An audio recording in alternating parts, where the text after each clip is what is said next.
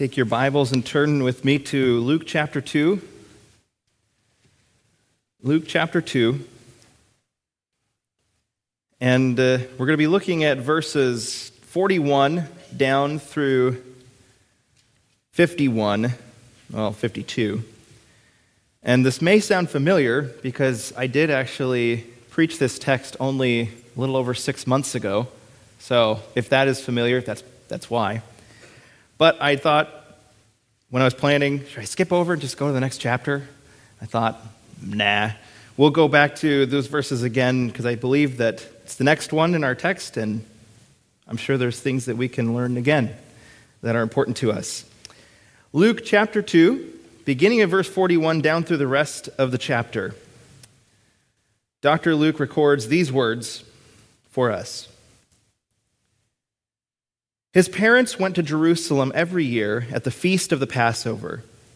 And when he was 12 years old, they went up to Jerusalem according to the custom of the feast. When they had finished the days as they returned, the boy Jesus lingered behind in Jerusalem, and Joseph and his mother did not know it. But supposing him to have been in the company, they went a day's journey and sought him among their relatives and acquaintances. So when they did not find him, they returned to Jerusalem seeking him. Now so it was that after 3 days they found him in the temple, sitting in the midst of the teachers, both listening to them and asking them questions. And all who heard him were astonished at his understanding and answers. So when they saw him, they were amazed, and his mother said to him, "Son, why have you done this to us? Look, your father and I have sought you anxiously." And he said to them, "Why did you seek me? Did you not know that I must be about my father's business?" But they did not understand the statement which he spoke to them. Then he went down with them and came to Nazareth, and was subject to them. But his mother kept all these things in her heart. And Jesus increased in wisdom and stature and in favor with God and men. Let's pray. Lord, we thank you that you give us eyes to see and ears to hear the truths of your word when we yield ourselves to your Spirit. And so we pray that even as Jesus cried out when he taught, "He who has ears to hear, let him hear," that you would give us the ears to hear your word, and that we would embrace it as it truly is, the word of God. Thank you for the privilege of gathering together as Christians who have been redeemed by Jesus. And I pray that we would encourage each other, exhort each other, and that through this look at the life of the young Jesus, we would be challenged to be about your business. For we pray all of this in Jesus' name. Amen. Sometimes you look at a significant figure in history and you wonder, what was that person like at a certain age? For me, my wife just recently for Christmas got me a book, and it's a collection of essays on the life of John Calvin. Most of us, if you're familiar at all with the Reformation, know John Calvin is a significant name, and you probably know that he wrote a lot of significant works, one of the most famous obviously being the Institutes of the Christian Religion, which was a systematic theology that was meant to explain the orthodoxy of the Protestant faith. But one of the things you may not be aware of is his childhood. And you could look at any significant person in human history and wonder, what about that person's childhood do I not know? Some of you may not even know all the details of your own parents' background. I know a lot of my parents' background, but I don't know all of it, and I'm sure there are some things they could tell me that I wouldn't know now, even after all these years. The same could be true of Jesus. Maybe it's just me, but maybe you're like me. Sometimes I think, okay, we have the Gospels, and we've got 3 years of Jesus' life recorded, or at least portions of those 3 years, because John would write the fact that many more things we could write about this guy, but the world couldn't even contain the books that he did. But there's basically 30 years of his life we know very little, in fact, almost next to nothing about. And what I wouldn't give to just be a fly on the wall to know What was he like when he was 6? What was he like when he was 4 and 2? I've got a 4-year-old and a 2-year-old. I know what they're like, but they're not the perfect Son of God. So what was Jesus like at 4? What was Jesus like at 2? And the reality is we just don't know. The scriptures aren't filled with any of those details. And there are, admittedly, some what we refer to as apocryphal works. They're not really true, but works that people wrote down where they said, hey, this actually happened when Jesus was a kid. And there's crazy stuff like Jesus making a clay pigeon, literally out of clay, and then speaking to it and turning it into a real pigeon. But those kind of things are just fake. They aren't actual stories of what happened. What we do know about his childhood is in this book. And we're not given very much, but we are given one incident in his life when he was 12 years old. I don't remember much about when I was 12 years old. I remember some things, but this significant event of Jesus at 12 years old pales any other experience you and I have had when we were 12, or any experience you have had with your kids when they are or were 12 years old. So what about Jesus in this story do we learn? Well, I think for today, what I want us to do is look at what Jesus did, what he said, and what that means for us. Because ultimately, anytime we read the scriptures, we have to not only ask, what does it say and what does it mean? But then we have to say, okay, what does that mean for me? Why should I take these verses, these passages from the holy word of God and live it out? And that's what I want us to do. But let's first look at the story and see what we can observe about it. We begin in verse 41, where we read that Jesus' parents went to Jerusalem every year at the feast of the Passover. This is what any good Jewish person would be doing. They would be celebrating one of the most significant events in the history of the Jewish people, the Passover. This event, of course, is recorded in the book of Exodus, where Moses, the man of God, is given the charge by God to go to the Pharaoh, the Egyptian Pharaoh, and proclaim to him, "Let my people go." To which the Pharaoh would, of course, harden his heart, and God would remove his restraining grace on the heart of Pharaoh and let his own heart harden itself, because that's what his heart wanted. And he would continually resist Moses' appeal to let the people of God go. And God would use Moses to proclaim all of these things that Pharaoh was supposed to listen and to hear and obey, and he refused. And so then God said to Moses, all right, I want you to do this. And of course, there are the plagues that happened. But the last one is the one that people of the Jewish background were remembering when they celebrated the Passover. God had told his people, there is going to be an angel of death who comes in the night, and if there is no blood on your doorposts, your firstborn son will die. And so the Jewish people were given specific instructions by God to kill a lamb, to put the blood on the doorposts of their house, so that the Lord, who had sent his angel of death, would pass over them. And that was what broke Pharaoh, because he didn't have the blood on his doorposts. So his firstborn died that night.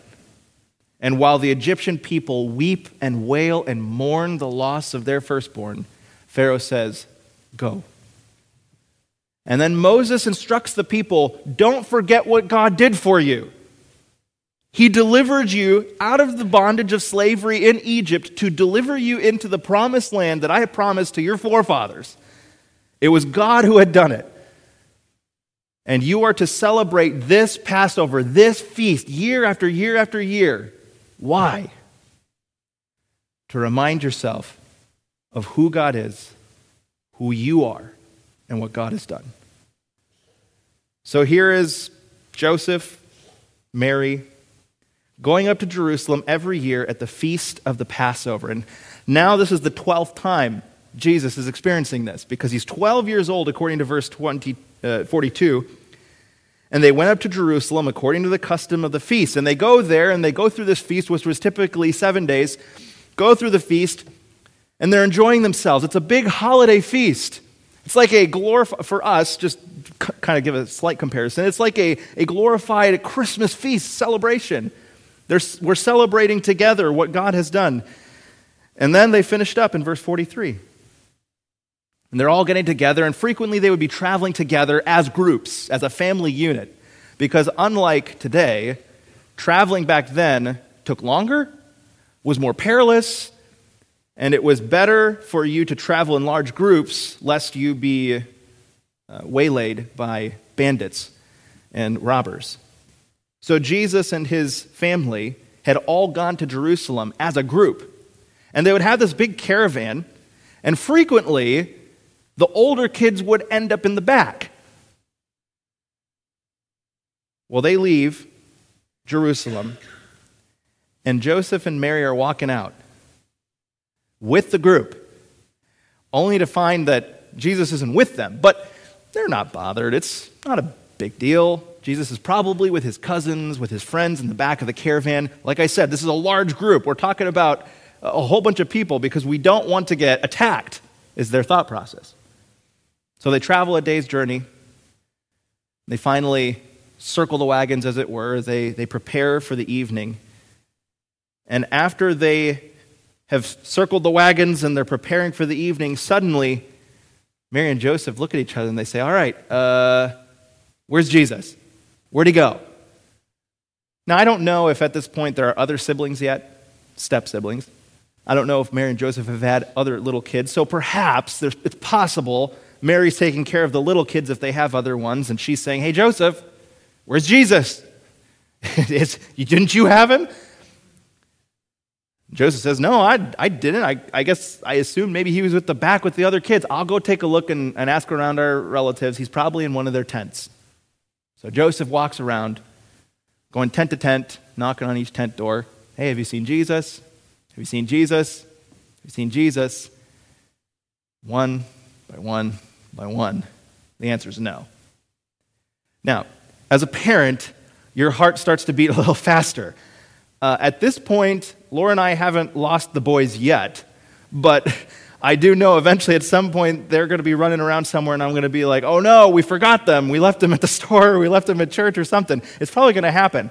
And that's probably going to be a terrifying experience. Some of you perhaps have even experienced what that's like. You thought you had your kids with you and all of a sudden one of them's not there and you're terrified because now it seems like they're helpless. You're the protector.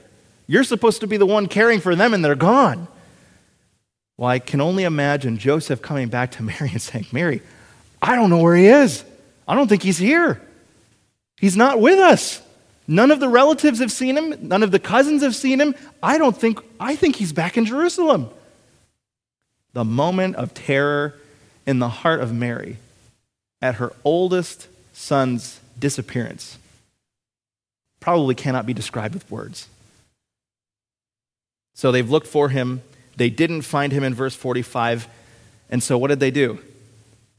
They didn't say, well, he's 12. He technically could be old enough to care for himself at this point in the eyes of the Jewish people. 12 to 13 was around the age when they were considered at the point where they could care for themselves. But they're concerned. He's in Jerusalem.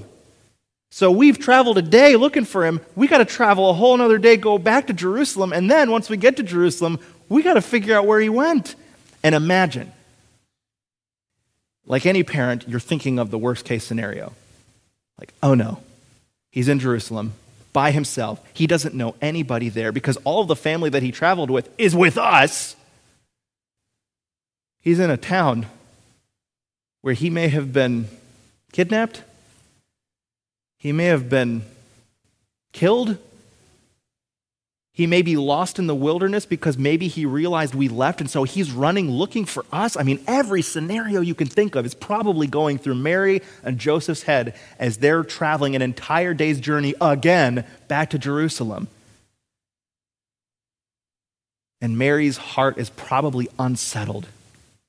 In fact, one of the themes that Luke emphasizes over and over again in these first two chapters is the fact that Mary is a thinker.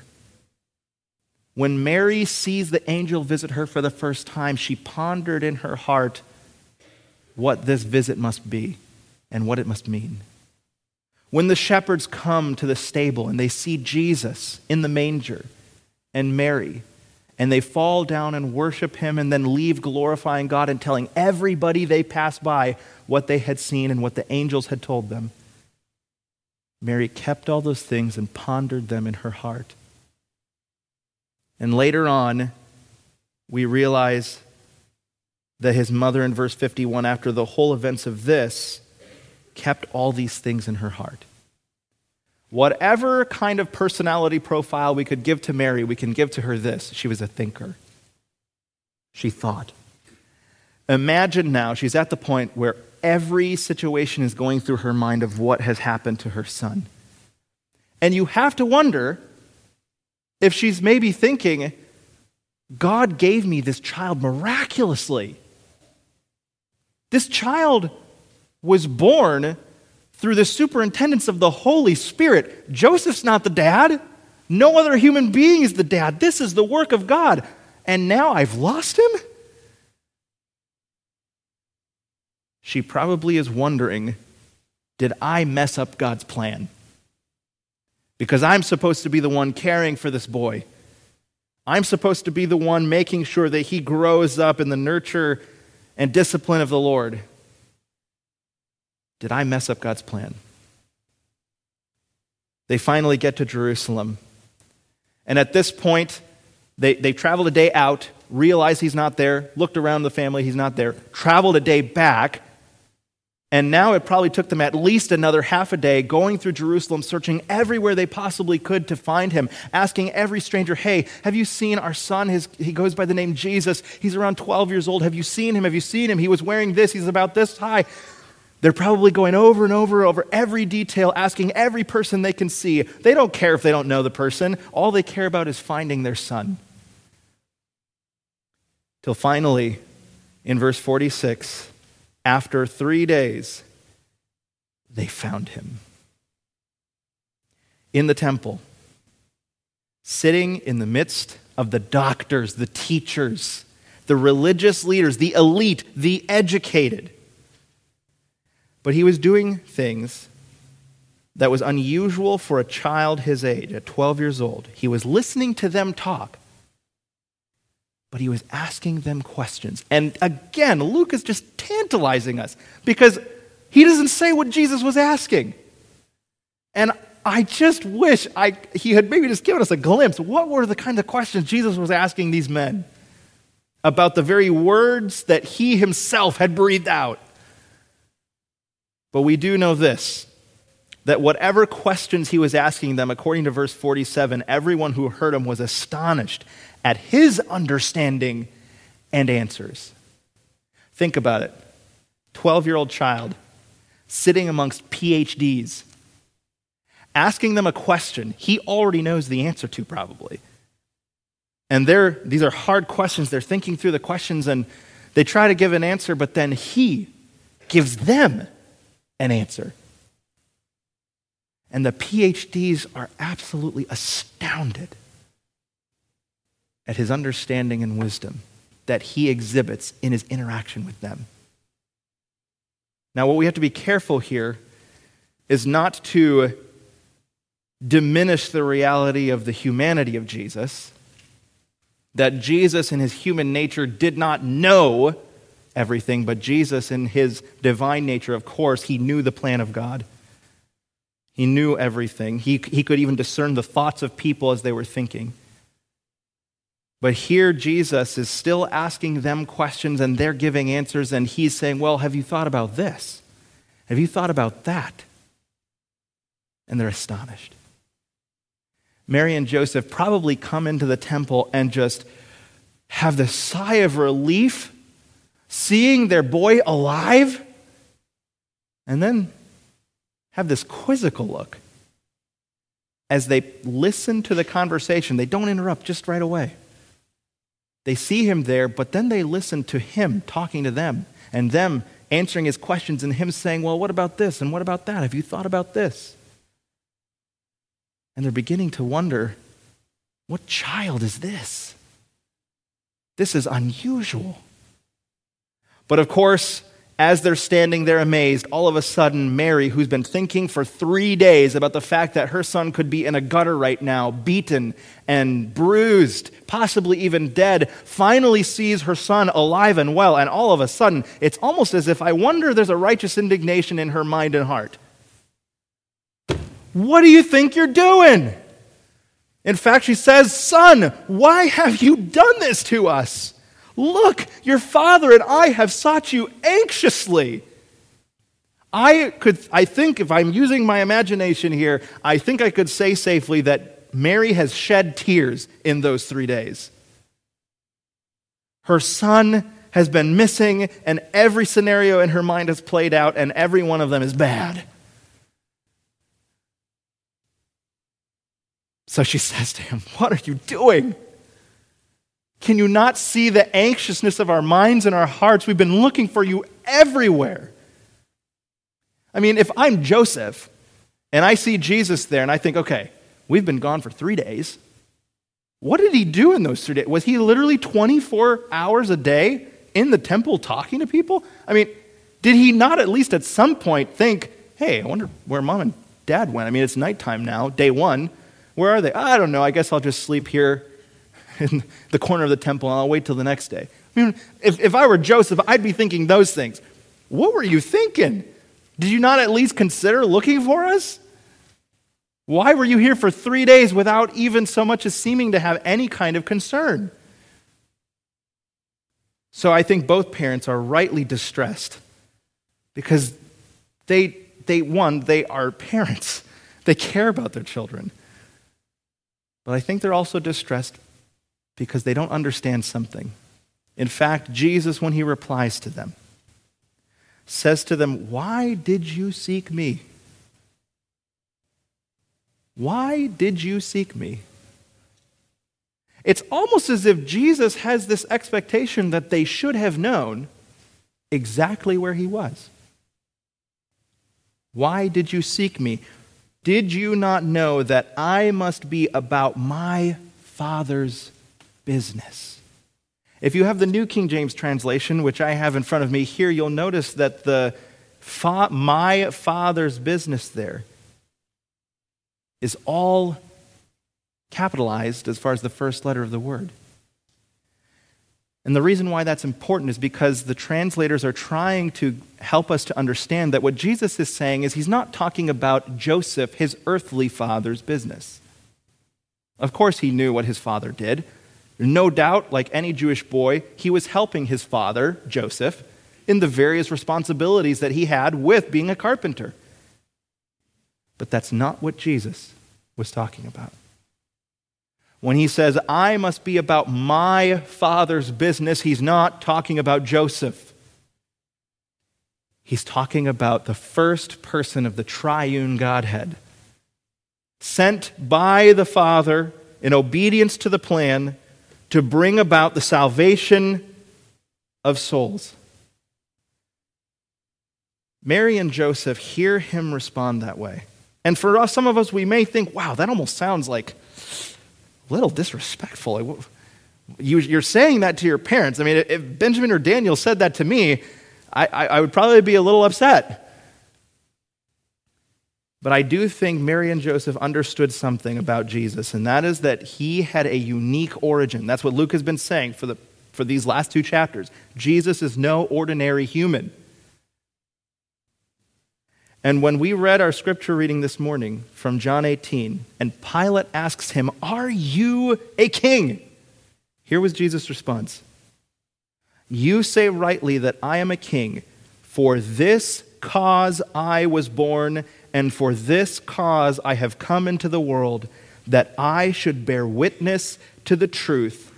Everyone who is of the truth hears my voice." Jesus is saying, my birth was not random. My coming to earth was not unintentional, but rather filled and fueled with intention and purpose. God the Father sent the Son, the second person of the Triune Godhead, for a specific purpose, to bear witness to the truth, ultimately, of the gospel. For Jesus himself would say in John 14, "I am the way, the truth, and the life. No man cometh unto the Father but by me." His Father's business that he had to be about was instructing people on what the truth was about themselves and about God. In fact, I mentioned earlier John Calvin in this book Laura got me for Christmas. John Calvin opens his Institutes with that essential premise that we as Christians, in order to rightly understand the world around us and understand the scriptures and everything, we have to know who God is and we have to know who we are. Jesus, in this very simple statement, asks a question like a good Jewish lawyer would do. When somebody asks you a question, you respond not by giving a declarative sentence, but by actually asking a question yourself back to them. His mom says, "Did you not see us anxiously looking for you? Why have you done this?" And Jesus doesn't say, "Because." He asks two questions. "Why were you looking for me? And didn't you know I had a purpose that I was sent here for and to do? I was sent to do my Father's business." Verse 50 tells us the parents did not understand why Jesus said that. Think about it. It's been 12 years since Joseph and Mary saw an angel. And the angel told them, "The child that will be born in you, you will call Jesus, for he will save his people from their sins." That was 12 years ago at this point. And I'm pretty sure no angel had visited them since then. So here, Jesus is reminding them after 12 years of, again, fairly normal life, "I have a purpose for which I came. And I need to be about that business." They didn't understand the statement that he spoke to them. But he turned to the PhDs, the religious leaders, said, "Thank you for your time. Thank you for answering my questions. Thank you for interacting with me." And according to verse 51, he went back with them and was in subjection to them. And Mary walks out of the temple pondering that entire scenario and situation in her heart and mind. And the only other statement that we're given about the childhood of Jesus is in verse 52, that Jesus increased in wisdom and stature. His mind was developing. Physically, he was growing. And he was increasing and growing both in favor with God, his Father, who watched him doing the business he sent him to do, as well as with man, as he obediently followed his parents and for the remainder of the next 15 plus years obeyed them until the time of his earthly ministry should begin. Luke records for us this tantalizing story. In my opinion, it's fascinating. Jesus was called by his parents as somebody who was causing us to be worrywarts. And he says, "I came here for a purpose, and my purpose was to fulfill the business of my Father." We are not given the same task that Jesus was given. Jesus was tasked with coming to earth, living a perfect, holy life, being in subjection to his parents, living righteously, demonstrating his identity and performing miracles, even raising people from the dead, proclaiming wondrous teachings. I read yesterday in my personal Bible reading Matthew 6, and some of the most precious truths of Jesus' teaching over his life are found in that chapter. Don't worry. Your Father knows what you need. Just seek first the kingdom of God and his righteousness, and all those things you're worrying about will be added to you. Jesus did all those things in accordance with his Father's will and purpose, and then he was delivered up according to the predetermined plan of God, into the hands of the chief priests and the Pharisees, who lied about him, who said all manner of false things against him, who had him ultimately condemned to die the death of a crucifixion. who would be buried for 3 days, but who would be raised from the dead and appear to many people and then ascend to the Father in heaven. That was his calling. That was his Father's business. But what about us? What is the Father's business for us as Christians? I think there are 4 things that I think we as Christians should be doing, and any church, this should be one of their emphases. Number 1, evangelism. Matthew 28, when Jesus is about to leave the disciples, he says to them, "All authority has been given to me in heaven and on earth. Go therefore and make disciples of all the nations, baptizing them in the name of the Father and of the Son and of the Holy Spirit, teaching them to observe all things that I have commanded you, and behold, I'm with you always, even to the end of the age."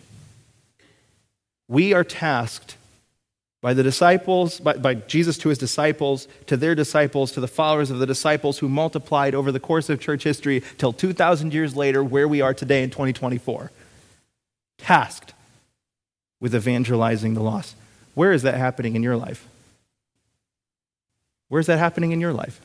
Are you actively fulfilling the Father's business that he's called for you to do in evangelizing the lost? And that could be your family, could be somebody who you work with, could be a friend that you know, your neighbors. What are you doing to fulfill the Father's business? Number 2, exhortation. Hebrews 10:25 says that we are not supposed to be forsaking the assemblings of ourselves together as the manner of some is, but so much the more as we see the day approaching, we're supposed to exhort each other. Exhort each other. Why are we gathered here this morning? Is it just to hear a sermon and sing some songs and then say we did our religious duty?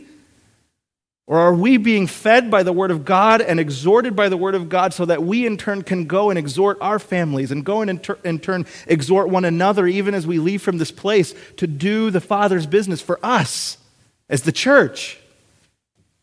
That's what he's called us to do. Why do so often we not do that? And I'm saying that of myself as well. We don't. We don't exhort each other. And we don't, number 3, encourage each other. Unfortunately, this is one of the things that I feel so burdened about because it seems as though it's so easy in our day and age with technology and with social media to just criticize and tear down. And yet we are called by God to be encouragers. In fact, in Philippians chapter 2 and verse 1, if you have the King James Version, it talks about bowels and mercies, but in the New King James here, which I think is a little better for us in our modern language, he says, "If there is any consolation in Christ, if any comfort of love, if any fellowship of the Spirit, if any affection and mercy, fulfill my joy being like-minded, having the same love, being of one accord, of one mind. Let nothing be done through selfish ambition or conceit, but in lowliness of mind. Let each esteem others better than himself. Let each of you look out not only for his own interest, but also for the interests of others." We're supposed to be encouraging one another. And yet all too often, we are caught up in the spirit of the age, in criticizing and tearing down. And we ought to be ashamed of ourselves if that is what we are doing as God's people. We need to be encouraging one another, and so much the more as we see the day approaching.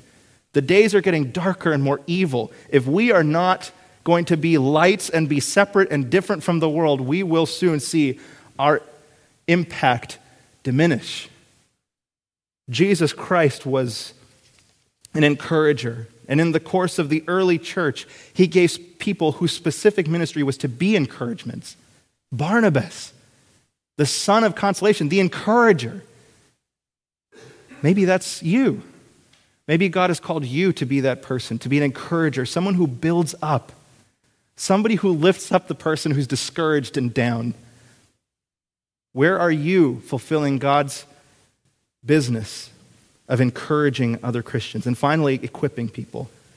This is what we as the church ultimately are called to do. In Ephesians chapter 4 and verse 12, well, let me back up. Jesus himself gave some of the apostles, some prophets, some evangelists, and some pastors and teachers for this purpose, for the equipping of the saints, for the work of the ministry, for the edifying of the body of Christ, till we all come to the unity of the faith and of the knowledge of the Son of God, to a perfect man, to the measure of the stature of the fullness of Christ. God's business is that we become like Christ. And how do we do that? Through taking those groups of people that Paul just mentioned. He gave some evangelists and prophets and pastors and teachers for the purpose of equipping the saints. God gave to us this hierarchy, if you will, this structure, so that all of us could be equipped together to do his purpose, and that we in turn could go and do the work of God's business and equip each other. What are you doing to equip the next person sitting in the pew next to you? Jesus was tasked with a specific business that he went to do. And even though his mother went and asked questions, and of course as a mother her heart is breaking because for 3 days she's been wondering, is my son even alive? But Jesus still understood that even if his mother was maybe slightly perturbed at what he had done, he still had a business to do. Regardless of whether or not the world likes what God has called us to do, we do it. Whether or not the person sitting next to you likes what God has called us to do, we do it. Not because we want to make people upset, but because we want to please the Father. So just as Jesus needed to be in his Father's house, doing his Father's business, obeying what his Father had sent him to do, so I believe we as Christ's bride, the church, should be doing his work for what he's called us to do. And there's more that we could add to this list. I just gave you 4. They were all E's, so that made it easier. But these are things that we are called to do. What has God called you as part of his church to do to fulfill his Father's business? Let's pray. Lord, we thank you that you don't tell us to do something and then give us no kind of model or example to follow. You yourself were the model for us, initiating in coming to earth while we were rebels, not wanting to obey you or to hear you, not wanting to hear your word, not wanting to hear the truth about ourselves. You initiated, and you sent Jesus Christ, the second person of the Triune Godhead, to fulfill the plan predetermined before the foundation of the world that would ultimately result in the salvation of so many people, including many people in this room in this moment. And you modeled that selfless humility, you modeled that obedience to the word, regardless of whether or not people liked it. There were so many people who were angry with Jesus and his ministry. Even his own mother, who was likely distressed by him being gone for so long, yet he still believed it was his duty to fulfill his Father's business. Lord, give us a boldness to proclaim the truth of your word, the truth of the gospel, and to obey and be the church we are called to be, regardless of the cost, regardless of if the world likes it or not. Help us to be about our Father's business to the praise of your glory, we pray. Amen.